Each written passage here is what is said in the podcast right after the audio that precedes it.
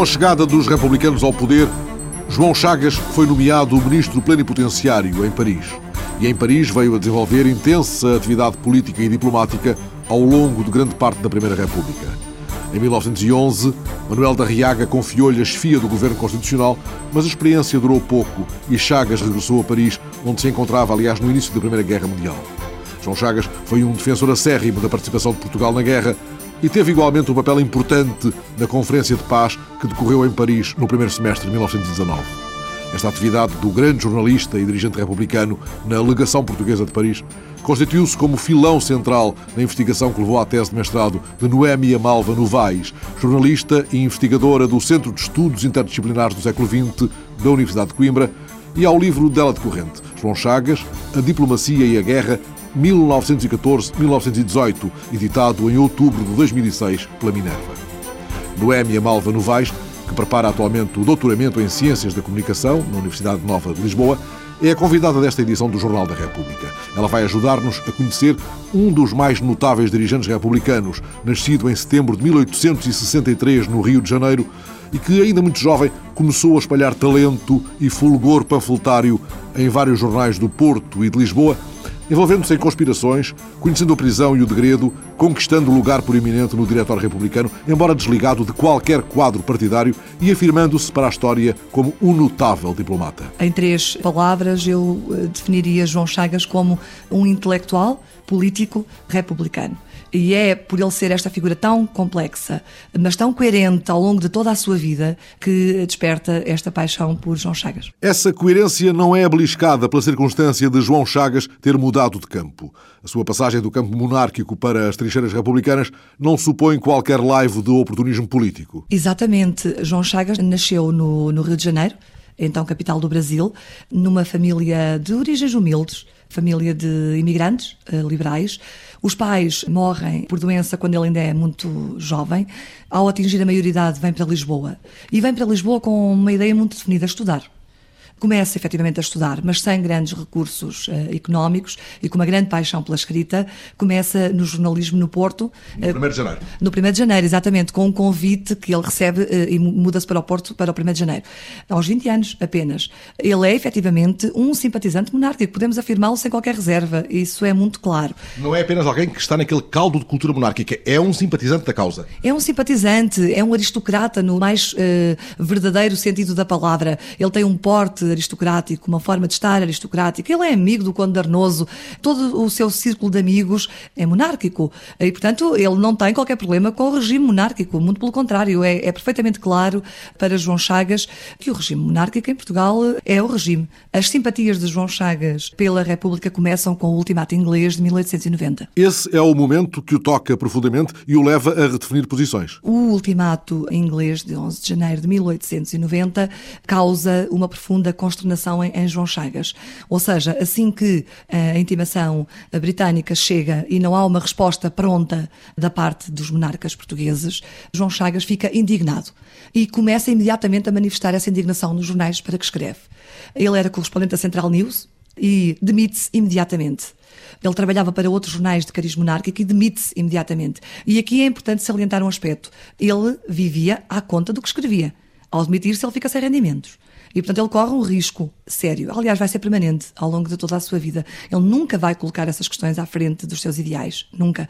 E, portanto, a partir de janeiro, ele desencadeia um processo de crítica mordaz à monarquia. A partir de setembro de 1890, ele vai mesmo criar um jornal no Porto. Ele já tinha estado relacionado com dois outros, a República e a Justiça Portuguesa, que são querelados e são fechados e proibidos de se publicarem.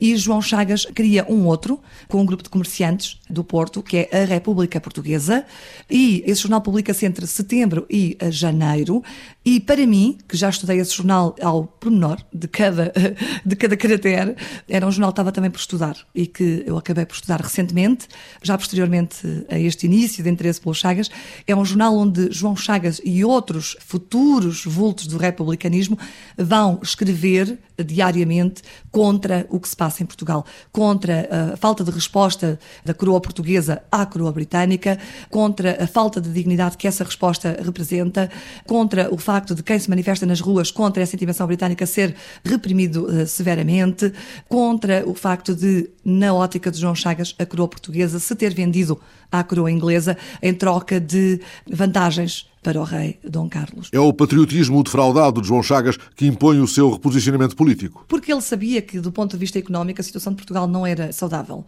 Mas ele achava que tudo isso se resolveria com eh, uma moralidade na política que não havia ao tempo. Quando se apercebe que a coroa está a hipotecar o futuro de Portugal, ele apercebe-se que este regime já não serve. É? E então, a partir daí, ele, como diz um historiador muito conceituado, Amadeu Carvalho Homem, ele torna-se o mais implacável demolidor da monarquia. Panfletário, subidamente.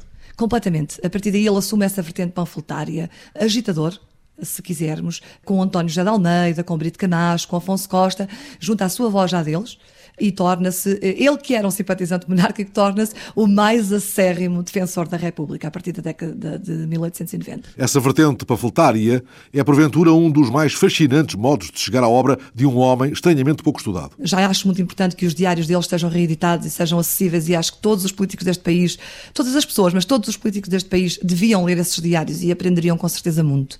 As cartas políticas de João Chagas também deviam ser lidas por todos os políticos deste país, porque acho que, que e deviam ser reeditadas uh, neste âmbito do centenário da República. É interessante referir também que João Chagas não amolece a sua intervenção panfletária após a República. Enquanto outros são panfletários enquanto é preciso demolir a monarquia, Chagas não tem qualquer comprometimento partidário e isto é muito importante porque existem umas ideias avulso por aí de que Chagas seria democrático, seria afoncista e não é. É um livre pensador vinculado aos ideais maçónicos que, aliás, não tenta esconder. Esse aspecto também passou despercebido durante algum tempo e acho que é por isso que muitos historiadores continuam ainda a dizer que João Chagas é um afoncista e é um democrático. As pessoas ainda não compreenderam que Chagas é um homem que pensa pela própria cabeça, não é um homem de partidos. Nos diários dele, ele escreve-o.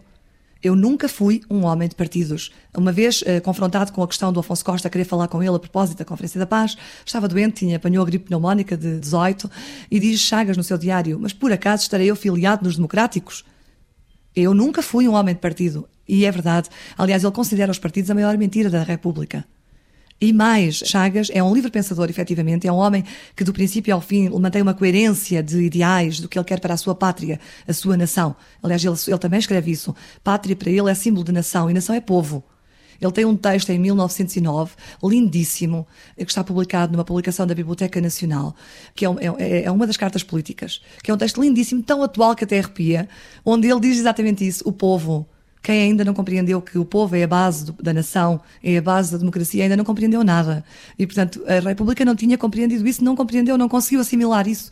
É? E para ele, que era efetivamente um livre pensador, um maçom convicto, convicto, completamente assumido, é toda a linha de pensamento dele denota esse comportamento, essa postura espiritual perante a vida que, que João Chagas tem uh, sempre. O povo existe Logo, a nação existe. O que o faz duvidar a si, meu caro pessimista, é que quando você considera a nação, nunca considera o povo, que é, no entanto, a sua parte principal.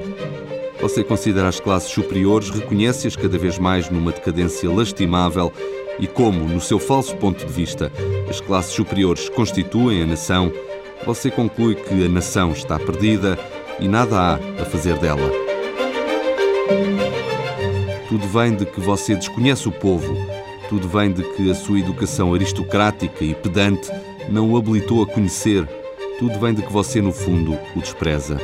Para você, o povo continua a sua tradição miserável e não tem papel a desempenhar.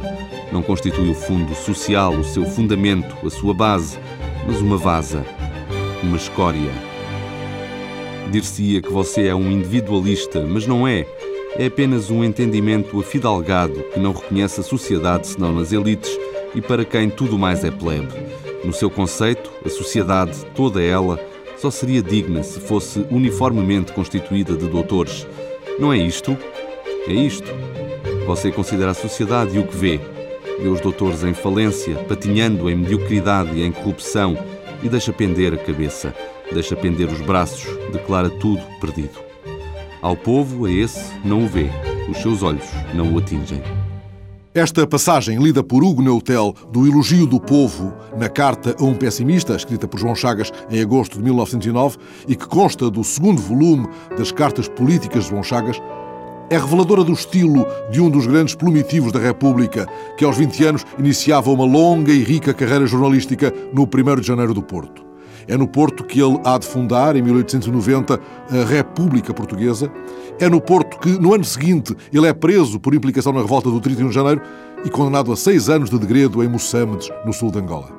Da experiência da viagem para o degredo, a bordo do navio São Tomé, há de João Chagas dar conta em páginas vibrantes no Diário de um Condenado Político, 1892-1893 há de morrer em Lisboa num 28 de maio, precisamente um ano antes do golpe que põe fim à Primeira República, pela qual tanto lutou, pela qual conheceu a prisão e o exílio.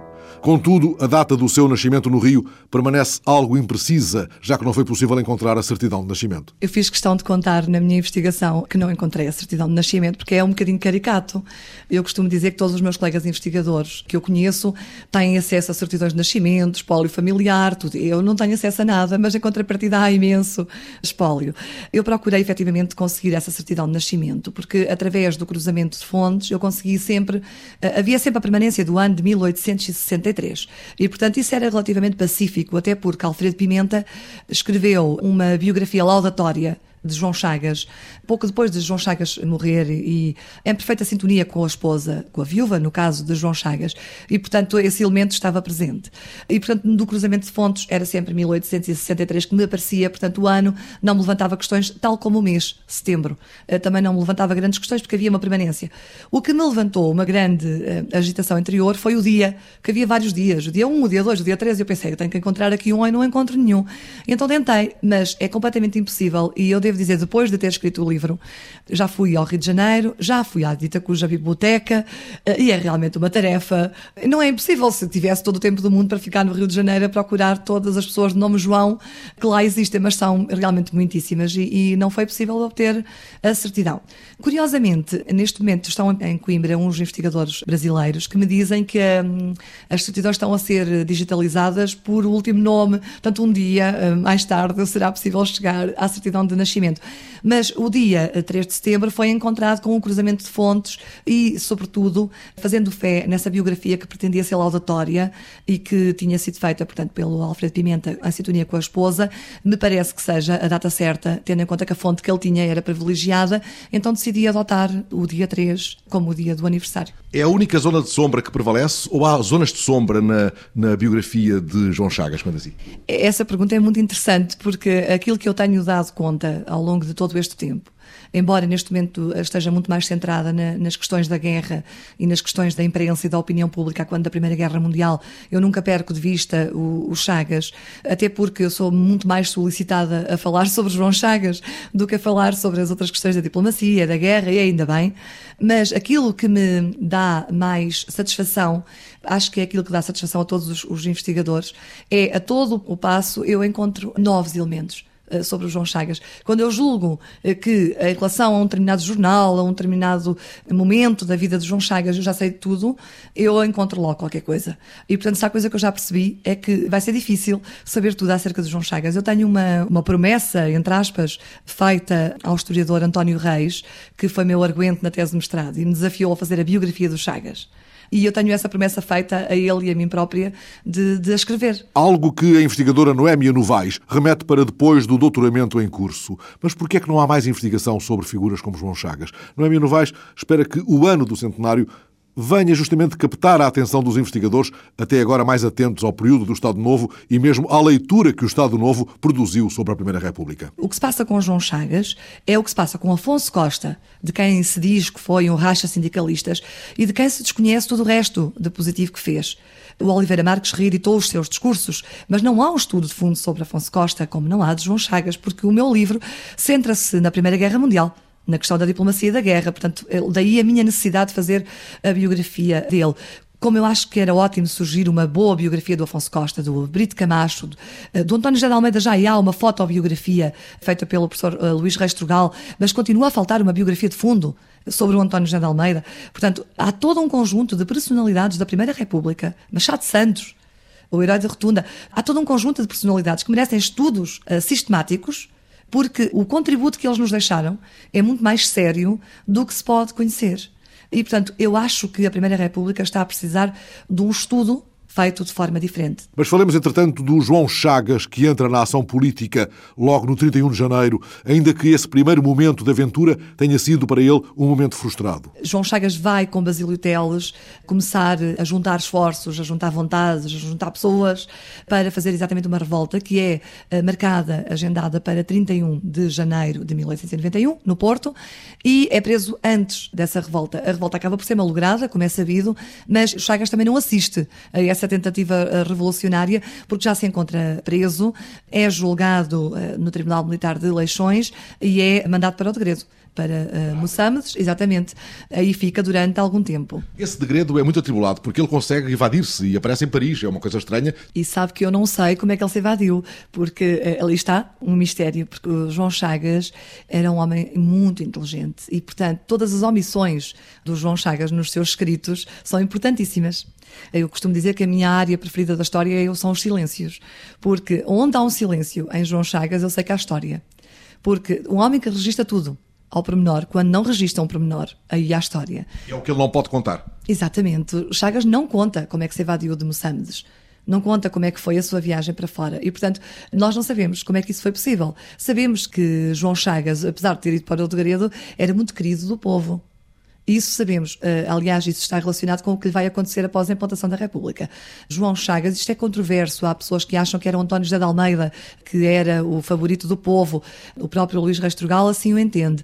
Eu tenho uma opinião um pouco diferente. Digamos que o António José de Almeida era o agitador das multidões, tribuno. o grande orador, o tribuno. João Chagas era a paixão. Era o que, pelos jornais, uh, o, o que mantinha a postura aristocrática ainda que a República estivesse implantada, aquele que as pessoas admiravam. A palavra dele passava de mão em mão.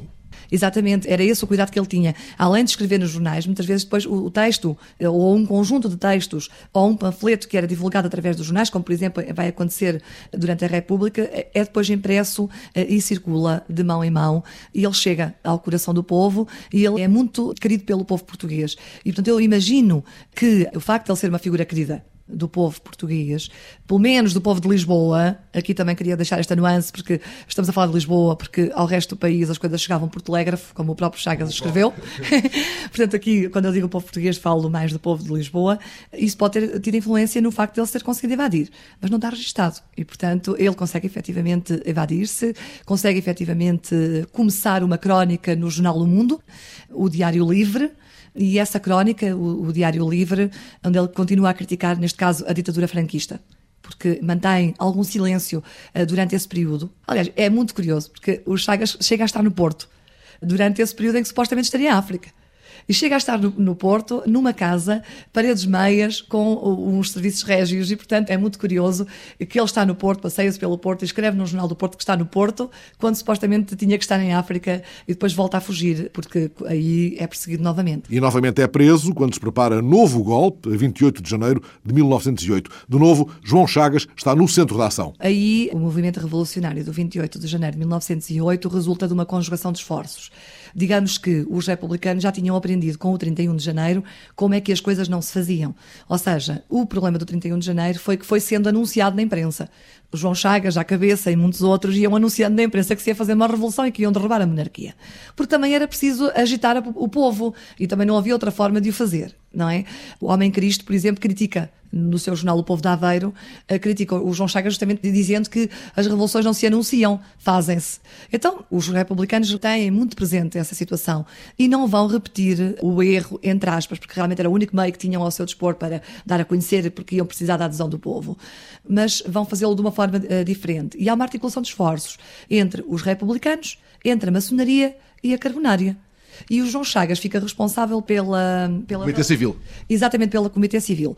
E avó-se diretamente nisso e, inclusivamente, faz também aliciações na Marinha. Isso está relativamente claro. Vai regimentar oficiais ah. para a Revolução, é isso? Exatamente. Oficiais. Foi sempre uma voz ouvida eh, junto da oficialidade portuguesa também bastante respeitada, uma figura que era facilmente, tinha amigos pessoais claramente na Marinha, como o Leote, do, do Rego. Era uma voz que era facilmente uh, compreendida e aceite. E vai, portanto, a regimentar e está envolvido. É preso uh, uns dias antes, efetivamente, do 28 de janeiro, e não vê, mais uma vez, essa tentativa revolucionária. Está na cadeia de Lisboa desta vez. Mais uma vez, a revolução é abortada, porque há uma grande concentração de, de elementos republicanos no elevador da biblioteca, entre os quais Afonso Costa.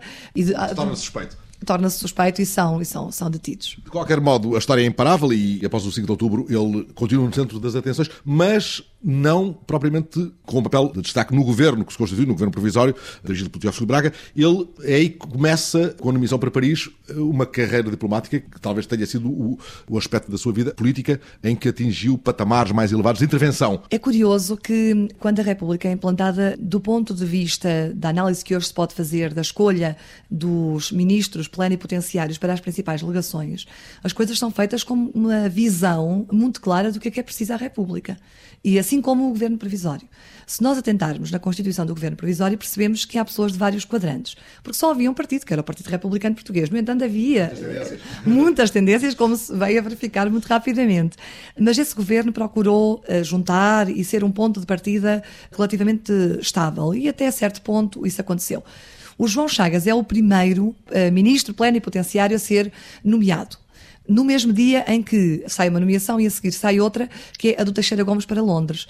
João Chagas é nomeado para Paris, a alegação de Paris, e o Teixeira Gomes para Londres. E estas nomeações não acontecem por acaso. Por um lado, temos de ter em atenção o domínio das línguas. João Chagas dominava o francês muito bem e Teixeira Gomes dominava o inglês muito bem. Mas há aqui uma outra questão. Era importantíssimo para uma república recém-implantada em Portugal ser reconhecida por um regime republicano. A correspondência entre ele e Bernardino Machado, que é ministro dos Estrangeiros à época, é importante para perceber o peso político daquele lugar e o quanto ele pode escancarar portas importantes para o novo governo em Portugal. Lembro-me do que ele negociou para conseguir material de guerra para Portugal. É importantíssima. O arquivo histórico-diplomático do Ministério dos Negócios Estrangeiros tem um espólio valiosíssimo da legação de Portugal em Paris. Alguma que estava por desclassificar quando eu comecei este estudo. Foi uma surpresa muito agradável perceber que havia imenso material. A minha investigação, aliás, acaba por ir neste sentido da diplomacia e da guerra devido à existência desse material por explorar, que é importantíssimo. Toda a correspondência de João Chagas com Bernardino Machado e com outros ministros dos negócios estrangeiros é preciosa, porque assim que começa a sua tarefa diplomática, ele percebe imediatamente que Portugal tem que se apetrechar militarmente e há muitos países na, na correria ao armamento e nós não éramos sequer um cliente privilegiado.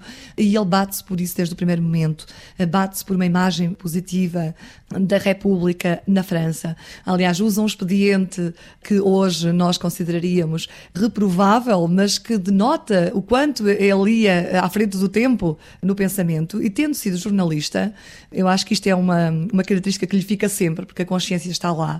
João Chagas usa um expediente curioso, ou seja, não sendo subvenção, é quase isso. Ele arranja uma forma, um artifício, uma forma de pagar a alguns jornais franceses sob a forma de subsídio de modo a que esses jornais publiquem as notícias favoráveis à República e não publiquem as outras notícias que são menos favoráveis. E escolhe os melhores, os jornais, o Lutin, por exemplo, e portanto ele usa, eh, muitas vezes também se diz que o homem Cristo Filho, no tempo de Sidónio Pais, foi o primeiro a fazê-lo, eh, e também não é verdade. E Chagas, o diplomata, há de ter um papel importante na mobilização da opinião pública para o campo intervencionista na Primeira Guerra Mundial. Depois de um intervalo na diplomacia, quando Manuel da Riaga o chama a Lisboa para lhe confiar a chefia do primeiro governo constitucional da República. É um governo curto, muito por culpa, digamos assim, das incursões monárquicas de que... De comandadas por Paiva Coceiro, que acabaram por não fazer uma grande moça à República, mas que fizeram ao governo porque as divisões que havia dentro do Partido Republicano acentuaram-se a partir dessa altura, as pessoas dividiram-se e uh, Chagas, que pretendia que o governo fosse um governo de união, uh, que fosse um governo que representasse o todo nacional, viu uh, na imprensa criticada a suposta fraca resposta do seu governo às incursões monárquicas. Era seu ministro da Guerra, Pimenta de Castro, que na altura é admitido, acusado de ter respondido de forma pouco hábil a essas incursões. Não será bem bem assim. Haveria aqui outros contornos, mas a verdade é que João Chagas demite-se ao fim de dois meses de governo, regressa a Paris, mas fica sempre atento a todas as movimentações de potenciais conspiradores. Ou seja, aquilo aconteceu no governo dele e nunca vai perder isso de vista e vai estar sempre atento. E é curioso porque os seus diários e a sua correspondência mantida com Lisboa dá-nos conta de toda a sua agitação e de toda a sua ação em França para localizar os conspiradores. Ele sabia exatamente quem e onde é que estava cada um deles. E isso é muito importante. Por outro lado, a cautela, a compra de material de guerra para que Portugal pudesse estar preparado, desconfiou sempre dos espanhóis. Sempre achou sempre que os espanhóis iam deixar os conspiradores atravessar a Espanha para chegar a Portugal e que a monarquia espanhola iria ajudar. Achou sempre que os apetites espanhóis sobre Portugal eram intensos e não estava errado. Há um estudo do Hipólito de La Torre Gomes, um historiador espanhol, que mostra exatamente isso e nunca perdeu isso de vista, depois congregando também outras vontades. A quando da deflagração da guerra, eh, mais uma vez, o papel dele vai ser fundamental na tentativa de mostrar, quer a Portugal, quer a França, que o lugar do nosso país era ao lado dos aliados. E tem ainda em Paris discussões eh, que ficam para a história, uma delas célebre com Aquilino Ribeiro, que tinha posições diversas. Ele fala mesmo numa questão de decoro.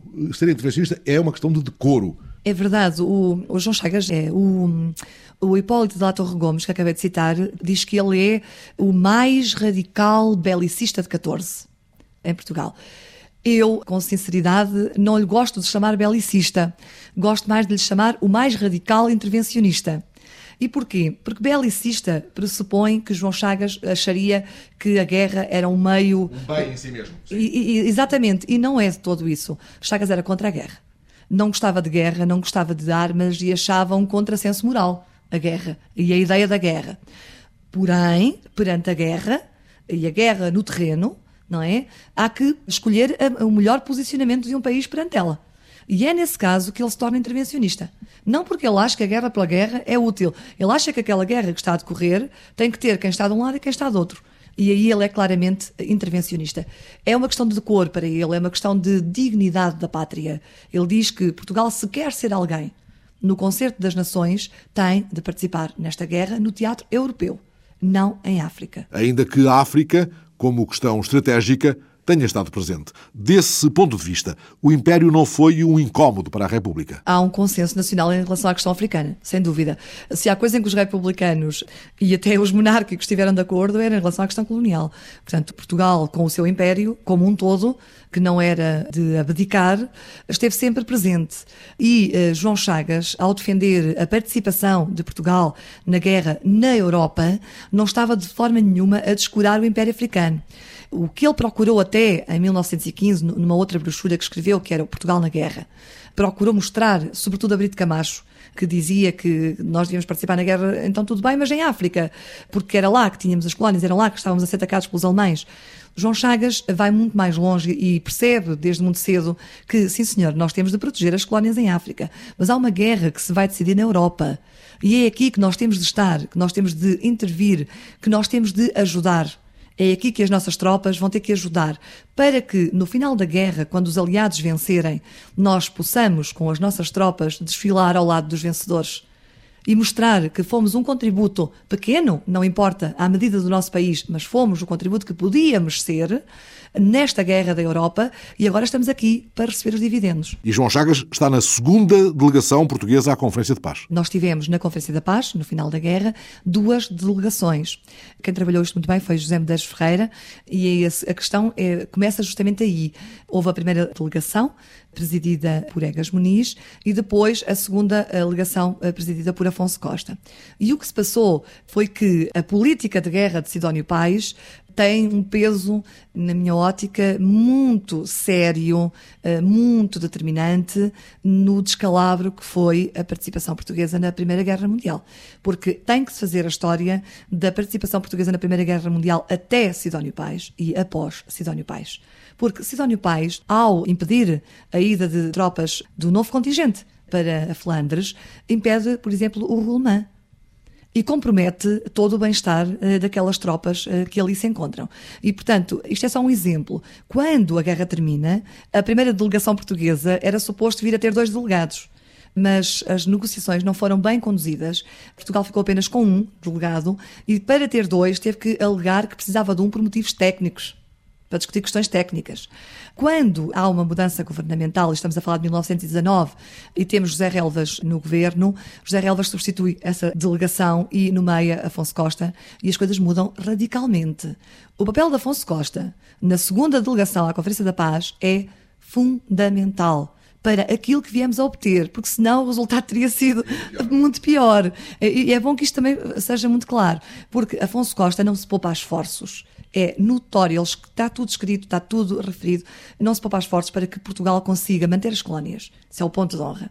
E chama João Chagas à delegação desde a primeira hora. João Chagas está doente e ele vai à casa dele reunir em Paris porque ele quer o João Chagas na delegação. E, portanto, ali há, há, um relativo consenso. É a manutenção das colónias, eram indemnizações que chegaram a estar negociadas, escritas com montantes acordados e que depois não se cumpriram. Afonso Costa debate-se por cada bocadinho de território, por cada verba que entende que Portugal deve receber. Não consegue tudo aquilo eh, porque se bate e Portugal considera-se desiludido. João Chagas também está desiludido no final da Conferência da Paz. Desiludido no final da Conferência de Paz, mas também, tal como o Basílio Teles e tantos outros, desiludido com os caminhos que a República tomara? Há dois momentos. No final da Primeira Guerra Mundial, no final da Conferência da Paz, ele ainda aceita pertencer à Sociedade das Nações, com Afonso Costa, porque ainda acredita.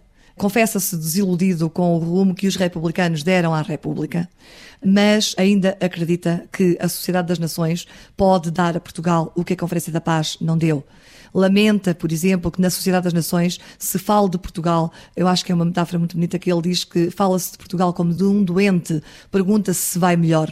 E nessa fase, Chagas está profundamente desiludido. Escreve-o, registra-o.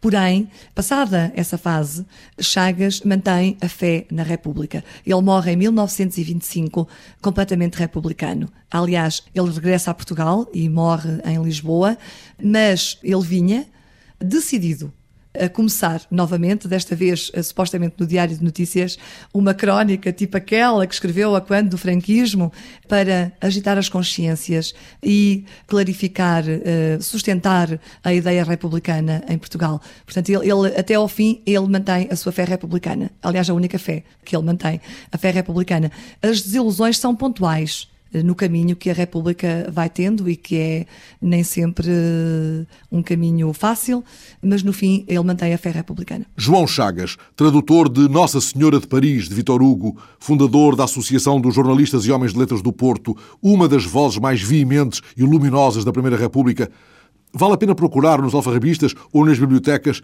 as suas obras fundamentais. Diário de um Condenado Político, Na Brecha, Trabalhos Forçados, História da Revolta do Porto.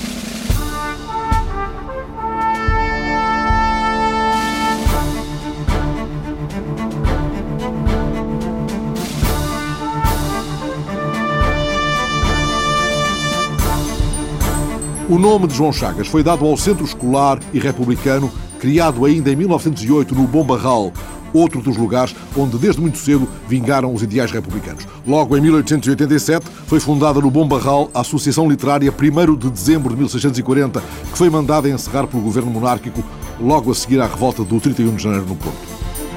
Toda esta cultura republicana explica que em março de 1914 o Congresso da República tenha decidido elevar o Mombarral a município.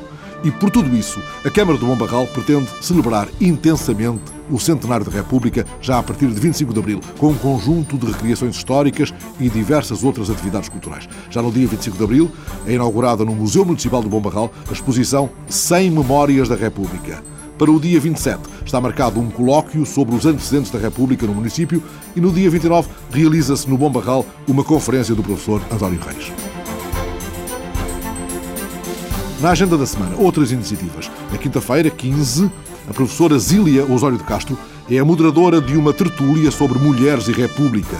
Participam João Gomes Esteves, Natividade Monteiro, Fernanda Henriques e Isabel Lousada. É no Café Intensidez, em Évora, quinta-feira, às nove e meia da noite.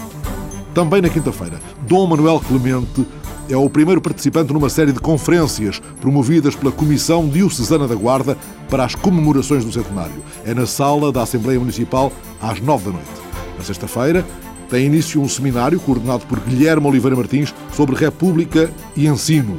O seminário decorre até dia 20 na reitoria da Universidade Nova de Lisboa. A sexta-feira, inaugura a exposição A Guarda e a República. É no Quartel do Carmo, em Lisboa. A exposição é organizada pela Guarda Nacional Republicana, com o apoio da Comissão Nacional para as comemorações do centenário da República. Na Casa Manuel Teixeira Gomes, em Portimão, inaugura a exposição Posta Restante As Viagens do Escritor-Presidente. A exposição encontra pretexto e objeto nas viagens que Teixeira Gomes fez pela Europa e pelo Mediterrâneo e dá a conhecer certos de algumas das suas obras, Agosto Azul e novelas eróticas, por exemplo. Tudo isso pode ser visto na Casa Manuel Teixeira Gomes, em Portimão, até ao fim de setembro. Em Miranda do Corvo, o ano do centenário tem um vasto e intenso programa a que dedicaremos parte de uma das próximas emissões. Este sábado há duas conferências, da Monarquia à República, por Manuel Magalhães e Silva, às três da tarde, e às quatro, António Arnaud fala de maçonaria e república, liberdade e democracia. Segue-se debate e às seis da tarde há concerto pela Orquestra do Conservatório de Música de Coimbra. É no Cinema de Miranda do Corvo. O Jornal da República está de novo no quiosque da rádio, de hoje oito dias, a esta hora.